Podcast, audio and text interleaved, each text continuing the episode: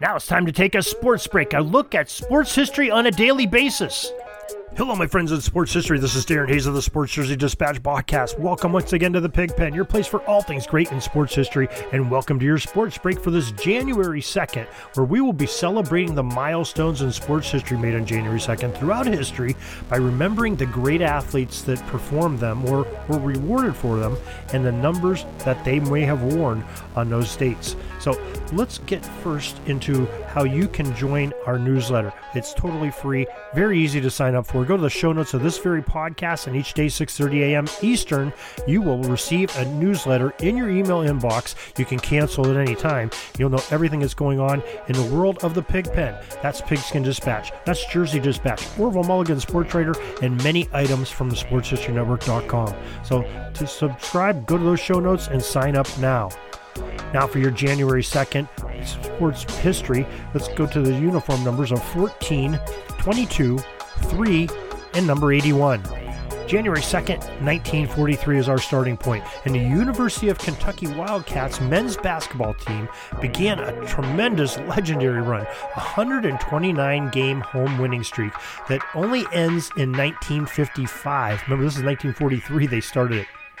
This also included the NCAA men's basketball titles in 1948, 1949, and 1951.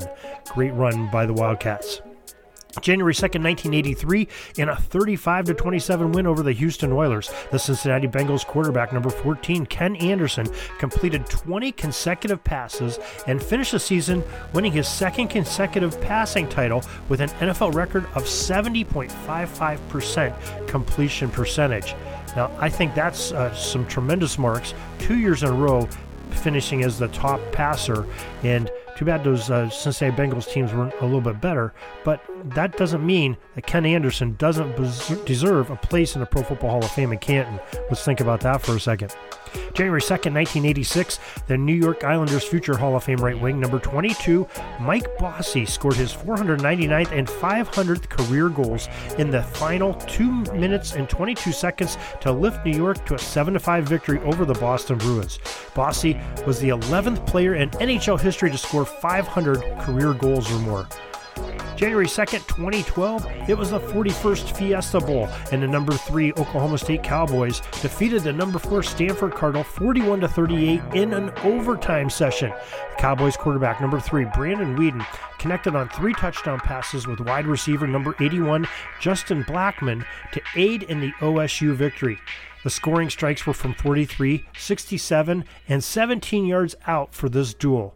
With the win, Oklahoma State finished third in the BCS polls, and uh, what a tremendous season they had. I think that's the highest that Oklahoma State has finished in recent modern times, especially in the BCS and FBS uh, championship series of these you know college ranks for Division One pro football Division One college football. I'm sorry. So you know, just uh, some great history we talked about today. Hope you enjoyed this little these little tidbits.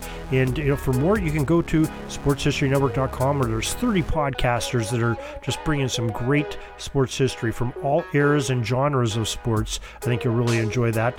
Very family friendly for everyone, and I think uh, you'll really enjoy those. As well as go to PigskinDispatch.com for some more great football history. Talked about the Fiesta Bowl today and Ken Anderson. Well, we cover many of the bowl games, including all of the Rose Bowl games on pigskindispatch.com. And if you haven't joined in any of those discussions yet and heard any of those podcasts or read about them, go to pigskindispatch.com right now and uh, type in Rose Bowl in the search box, and you will be pleasantly surprised, I think, finding out all that great uh, history. But we have many more great bowl games that we're covering as far as our series on the greatest college games and greatest NFL games of all time, which we post almost daily on the uh, days that they occurred on. So basically, from September all the way to f- beginning of February, you're going to see many of those pop up, and I think they'll be very enjoyable for any sports history uh, collector. And of course, JerseyDispatch.com, where this podcast that you're listening to right now is coming from, and we have lots of great things planned for 2023. So enjoy those and tune in often and every every day, as a matter of fact, as we will take you on these great adventures through sports history. So, till tomorrow, everybody, have a great sports history day. We're dribbling around and see the shot clock's almost out, so we got to put up our shot and come back tomorrow for some more great sports history. We invite you to check out our websites, jerseydispatch.com and pigskindispatch.com, not only see the daily sports history, but to experience the preservation of great events and people that play the games. Find us on Pigskin Dispatch. It's also on social media outlets of Facebook, Twitter, Instagram, and don't forget the Pigskin Dispatch YouTube channel to get all your daily sports history.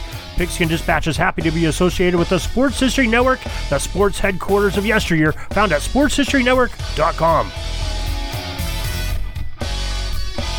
This podcast is part of the Sports History Network, your headquarters for the yesteryear of your favorite sport. You can learn more at sportshistorynetwork.com.